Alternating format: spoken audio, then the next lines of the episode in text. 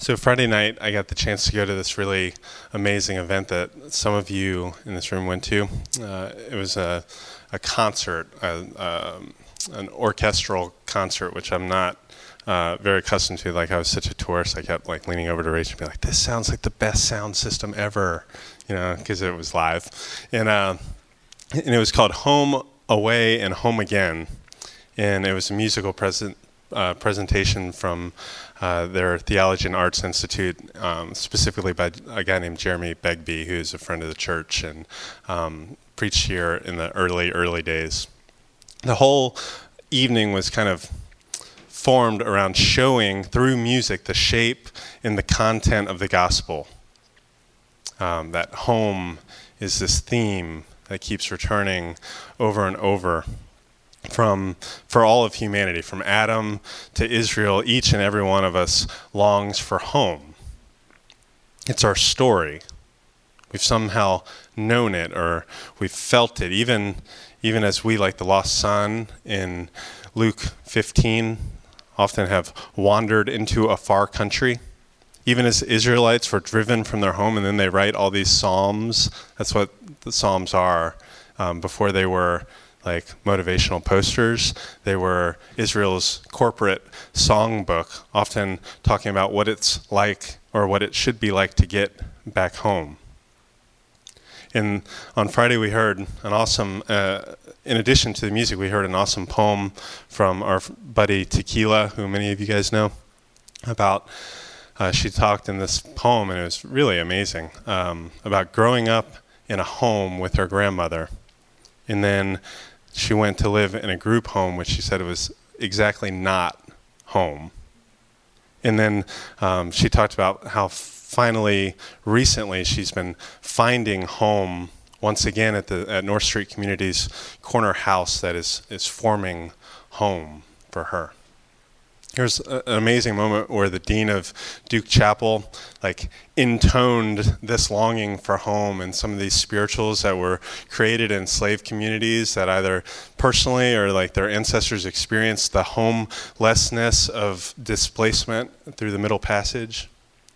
So from home away and back home again was was the shape of the night and it's the shape of the story. It's a it's realization and its truth is the ground of our Christian story.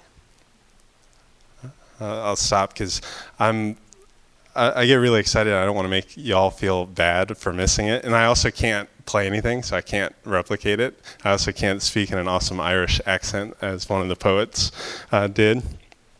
But today, how that connects with, with today as we continue this series in uh, Philippians, we get to this passage in, our, in, in Paul, who he's um, introduced himself as a prisoner, an apostle in chains, and he writes to a suffering people from prison in Philippi. And I'm, we're struck in his words in this just this short little end to his passage. Uh, we're struck with a similar dissonance. There's a, a similar kind of homelessness that's happening here the Philippians experience doesn't feel much like home. Because home is where you're embraced. Home is where you know and where you're known. And this might not describe all of your homes, and I'm sorry if it doesn't.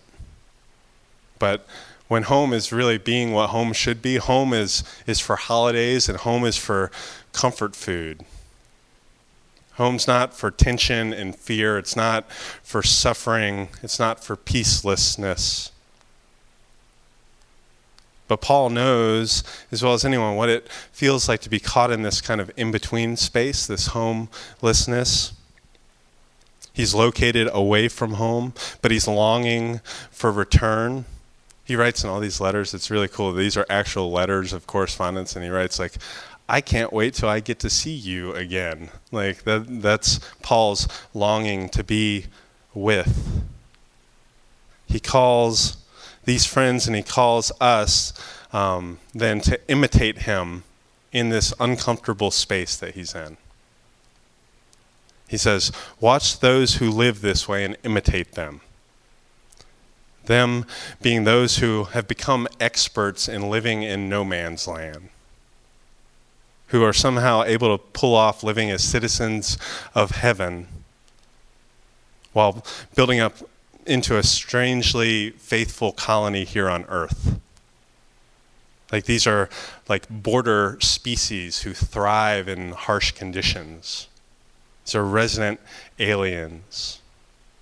And so we watch these people and, and we try to learn from them. We, we, we try to cultivate this identity that Christ has given us as residents of heaven in this colony on earth. And all the while, we, we try to do that by, by not being so heavenly minded that we're no earthly good on one side, but also being in the world but not of it on the other. And so there's this tension. Do you feel that tension? I think we all feel that tension and we navigate it in certain ways. That tension drives some of us nuts, so we re- resolve it by either living here or living about 10 feet above ground at all times, not putting in roots and not contributing. So it's precisely this tension that I kind of want to play around with an image today um, for a couple minutes to help us kind of live into this identity. And again, uh, I want to do this both because I think this is something we already are. And so if you know who you are, you can become more yourself. But I also think this identity is pretty cool, especially in the area that we're in, because we're surrounded by a lot of these people who experience life this way, and we can we can form relationships and actually learn about ourselves through these people. So the, the image I want to use, uh, as you might have guessed from the title of the sermon on your song sheets, is the image of a third culture kid. And when we were walking through, I said this to Matt upstairs, and, and he said, Oh, you should talk to my mom about third culture kids uh, because of all the missionaries uh, they grew up around. So, of course, a third culture kid, if you don't know that term, is is like a uh, you know to an extent it's it, it, describes a lot of realities like nomads or First Nations people. These are dreamers. These are missionaries and their kids. These are refugees and displaced people. These are adopted ones. These are envoys or first generation college students, these are military kids or itinerant pastors' kids. These are people who grow up in a culture that doesn't belong to them or their parents. But then when they go back to that culture, they don't fully belong there. They're in this no man's land. They're not native to anywhere, and they always kind of stick out like a sore thumb. And I'm going to completely overgeneralize on this because uh, this is not everyone's experience, but this is the general experience. Even though each of and every one of their like experiences and circumstances are unique, they often describe a common sense of being at home anywhere, yet feeling that home is nowhere. That's the third culture kid experience. And so when I was looking around at this, because you can look at me and I don't speak to you today as a third culture kid, not culturally. Um, but so I took to the internet. And whenever you take to the internet, you wind up with these awesome, like Jeff Foxworthy style lists, you know, um, especially for this like kind of fringe experience. Like the internet has corners for everyone, right? And so I found all these lists of like you might be a third culture kid if, you know, and most of them are pretty funny. Um, so uh, I just want to report a couple of the things, uh, observations from those lists. One thing is that these third culture kids often have a, a really interesting relationship with language. Like the lists say, if you're a third culture kid, wherever you are, people are like, what is that accent? Or I don't understand what you're saying, or where are you from? Or they certainly don't get the joke, or maybe maybe you don't get a joke because you don't have that sort of like grasp on local idiom. Because third culture kids bring an outside experience.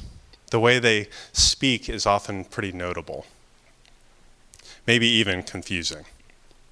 They live at the intersection of home and not home, so their vocabulary and their communication goals are often pretty different from the people that they're trying to communicate with. They learn the lingo of their neighbors, they often, but they often slip into the idiom of home.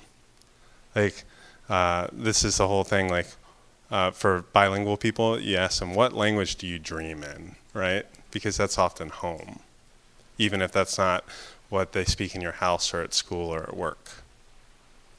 So, if we are to consider ourselves a certain type of spiritual third culture kids, consider what it might mean then for us to learn how to talk and learn how to listen and learn how to communicate with others about God and God's kingdom in a way that might be kind of like clunky and awkward sometimes, but it also might be interesting for the intersection of that. Our, our witness might sound a little strange at times, um, even as we're trying to learn the language in which to communicate with. Um, I, I, ran across a, a, great meditation on this from uh, a woman named D.L. Mayfield who writes about uh, a, a, lot of shared life with refugees, specifically Somali refugee community in Portland. And, and there's a passage about this. She says, she talks about this communication that happens um, at the intersection of cultures. She says, Slowly I started to enter more fully into the world of my refugee friends. As the days and months blended into years, I experienced strange paradoxes. The more I failed to communicate the love of God to my friends, the more I experienced it for myself. The more overwhelmed I felt as I became involved in the myriad of problems facing my friends who experienced poverty in America, the less pressure I felt to attain success or wealth or prestige. And the more my world started to expand at my periphery, the more it became clear that life was more beautiful and more terrible than I had ever been told. This communication often sparks gracefully these new, again, expansions at the periphery for third culture kids. Another thing on the list, uh, uh, almost braggingly, these lists talk about how third culture kids like so much, so many different types of food. Like they have these very sophisticated and expansive palates. Third culture kids experience food much more differently than either the culture of their birth or their blood. In many ways, these third culture kids are, are far more kind of cultured, but also more content than anyone around them. Think about that. Like when we think about food, we, we think if you if you really understand food, you become like a foodie, whether that's how you view yourself or not, and it often makes you all the more kind of snooty and above people. But that's not the third culture kid experience because they, they kind of have to eat what's in front of them, often in a place that's not home. They'll try about anything because they've tasted and seen how good local delicacies are. And then they'll also eat with about anyone because they have been the odd ones out at the table. Many, many others have extended grace and hospitality to them or have excluded them so they know what it feels like. So they give people food and a place to sit. They know that food is not just for sustenance, but it's for adventure and it's for family making. This is why I think it's interesting in the passage that we read today, that Kate read, that Paul pits the enemies of the gospel as those whose God is their bellies. He says, he says they're enemies of the cross and their God is their bellies. And I think it's interesting um, because isn't it that like our belly is our default for like what's driving us, like our appetites and our desires? Like if we're not thinking about it, well, we'll retreat to filling ourselves with what tastes good, what feels good, junk food, what feels like enough. I think if we're not thinking about it and if we're not walking with other people in this, we also will default to hoarding or to exploiting or to filling rather than to being humble, rather than being emptied, like we read last week We'll hunt and gather rather than till and plant, water and tend, and rely on the Lord to bring the harvest. So we're stuck in this in between, this no man's land, which is really everyone's land. And it's begging us to live into this, this vision of how you live in exile, like the vision uh, Jeremiah 21. I'm hitting on all like the the cheesy passages that everyone gets on a greeting card and warms their heart. But Jeremiah 21 is talking about living in exile by planting gardens, getting married, having kids, and contributing to the flourishing and welfare of a place that is and isn't our home at the same time. And food is kind of a, a sign of that. Because we enjoy food, it, it, it, it not only um, fulfills the function of, of sustaining us, but we also delight in it. Um, but we can also make an idol of food. so, food is this, this interesting tension in and of itself. It's instructive for how we live in and how we enjoy, how we're fed and sustained, even as we help to feed and sustain others in a place that's not our home. Third culture kids, aside from, from language and food, have a really strange relationship with time. They, they, they often on, on all these lists they talk about how you know you're a third culture kid when your birthday wishes start rolling in about a day ahead of time from all the people that you know that are further east than you who are experiencing the world ahead of you they third culture kids also often take pains to keep up with friendships and sports and current events they, like, they set these strange timers so they know how to facetime with someone many many time zones away during their waking time. So they're caught in this sort of in betweenness that, like Richard Twiss uh, talks about for the First Nation people as a state of perpetual liminality. Like you're always on the threshold, you're never in the room. Native Americans always seem to be on this in betweenness in this place that is their home, that's been made not their home, in this living in this ancient world of their ancestors, but lagging behind kind of contemporary life. And the, this dissonance might be one of the hardest and most difficult features of carving out a third culture. Feeling like no one else is really living on your time, or feeling like you're perpetually recovering from jet lag, right? Like, you're, you're always lagged. I came across a reflection from, oddly enough, Sandra McCracken, who we read her song. She, she recently wrote a, a piece about this phenomenon for the Christian. She says, The discomfort of jet lag is one of my favorite embodied metaphors for our spiritual reality. We live in a liminal space we're pulled between two time zones. On the one hand, by faith, we're held secure in the love of God. We have received full redemption. On the other hand, though we've been made secure in Christ, we continue to experience uncertainty. We are sojourners, not yet home. Do you feel that tension, that, that pull? Don't resolve it. Lean into it like lean towards a more permanent home. Like I think of uh, Hebrews 11 that says, "Our we long for a city with foundations, whose architect and builder is our God."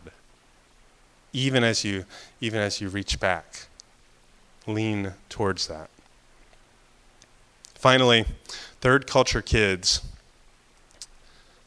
are often really good at generosity and friendship, like better than average.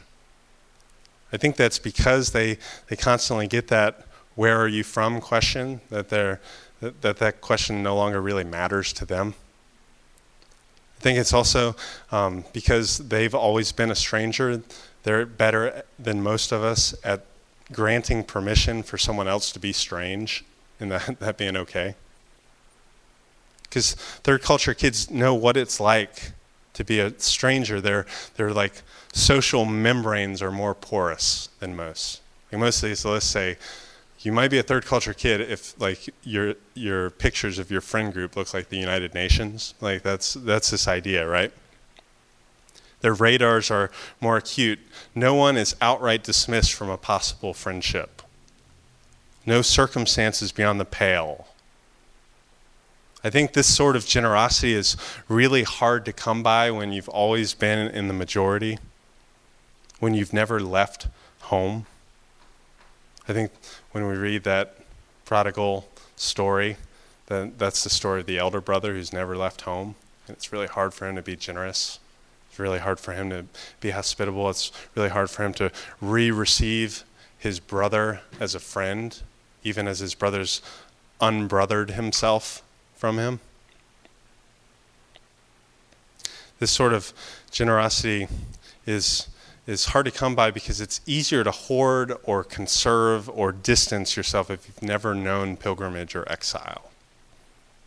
In the news, I, I think an example of this um, for Hurricane Harvey down in Houston, they had these, of, of course, this like really public story about this massive church that used to be a basketball arena not having its doors open for local refugees from the storm.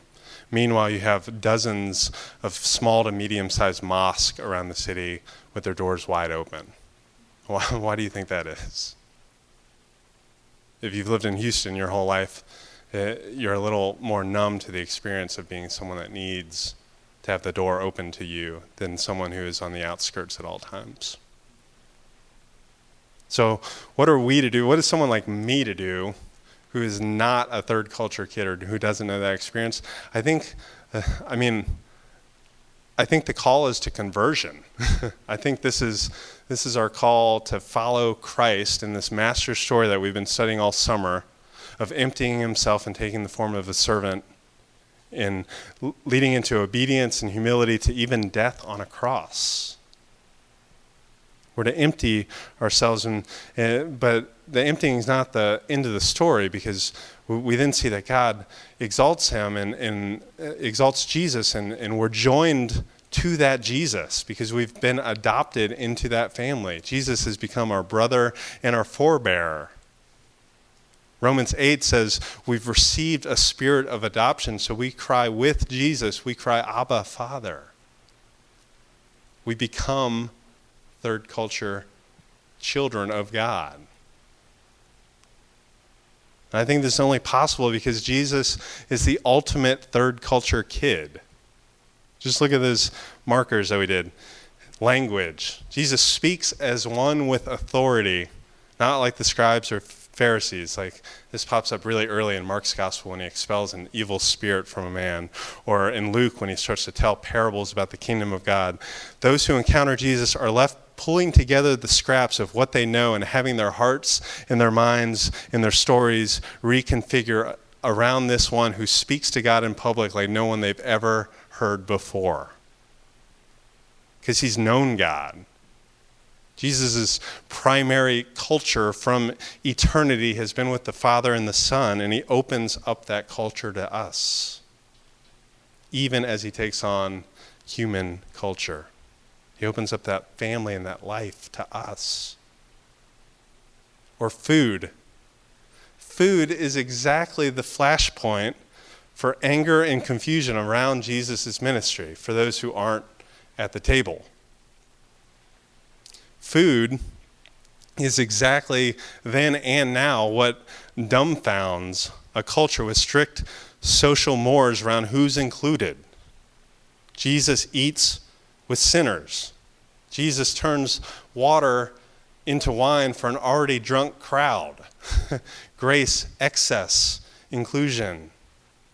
Jesus' uh, dinner guests often include not only the poor and the marginalized that way, but like shady dudes like tax collectors and zealots, guys that, that are going to pull a knife and cut off someone's ear, right? Uh, Jesus also tells stories around this and calls us to include these types of people. He says, when you throw this sort of third culture party, go out yelling to the highways and the byways to come on in. I remember last at the end of last summer we had a potluck down in the park and our friend Val came up to me. You know, it, it was a nice potluck. It was mostly our people, um, and she says, Pastor, this is like the second time I, I met Val, and she's like, Pastor Chris, where are the highways and the byways in this neighborhood? And I was like, context, please? You know? Um, but this is exactly what was on her radar for us. Or time. Jesus also arrives back from the future, right? He's referred to as the Son of Man, who is expected forever, and who embodies what it means to be a human being. He lives the end now, even as he also becomes the new Adam, who, like, undoes everything that Adam has undone for us. We're included in that. His life and his work creates this overlap so that he speaks this definitive yes over the world that God loves. This it is finished. Even as we look around and we see this unjust world that needs like a definitive no at injustice, no at all the harm and hurt for ourselves and creation. Even as we stand on Jesus' finished forgiveness, we certainly hope that he's not finished with us that He's not finished with this world, He's not finished with your neighbors. And then friendship and generosity. Jesus knows. Jesus knows what it felt like to be a refugee born into a genocide. Jesus knows what it's like to be adopted into a family with a dad that doesn't share his blood. Jesus knows what it's like to be hungry in the desert and tempted towards power and preservation. He knows what it's like to be betrayed and misunderstood. He knows what it's like to be naked, to suffer, to be abandoned by his friends, to even feel abandoned by God. Jesus knows. He, know, he knows what it's like to be tempted. Like, we so, we so often assume that our goal and it is to an extent our goal is to, to learn more and do better and become more like Jesus when we often forget like that's that's all hinged on the fact that Jesus is just like us. Jesus is human but maybe even more so, right? How, how would that change the way you look at, at a life of faith? Because it's out of this firsthand knowledge that Jesus creates a new third culture of hope, healing, and hospitality in which we're included. All of us, the ones least likely, we've been recipients of God's lavish, absurd grace and ridiculous generosity. Through Jesus, that we're not only not no longer called slaves, we're not only called enemies, but that we've been able to share in a friendship with God. Intimacy with the one who made the world and who's remaking it and who says, Come along for the ride and help me remake this world. So you're invited into this third culture. If you've never thought of it that way, please don't merely like settle that tension. It only works if you keep the tension. Don't assimilate. That's not an option. But also, don't remove yourself from what's going on in this little place that God has you. Sure, learn the language, eat the food, wind your watch, and make friends, even as you continually reset your heart and your hopes. Like that you're, by the Spirit, transformed by the renewing of your minds, even as you don't succumb to the patterns of this world and lean towards that true home in Jesus. I want to invite, uh, I'm really uh, excited. I was studying this and I, felt so strange to, to try to talk about this phenomenon as someone who hasn't very first-handedly experienced it. So I want to invite Brian and Blake up. Um, and Brian will introduce you to his friend Blake, who's going to share a little bit about his experience with this. Hey guys. so this is Blake. Uh, we're roommates with one another, uh, with another brother uh, named Ross, who's not here this morning. But uh, Blake has been in the States about a month, um, and he was a missionary in Jordan and other places, but Jordan mostly for two years. Um, and I was at prayer on Wednesday, and Chris mentioned the um, what he'd be pre- preaching about.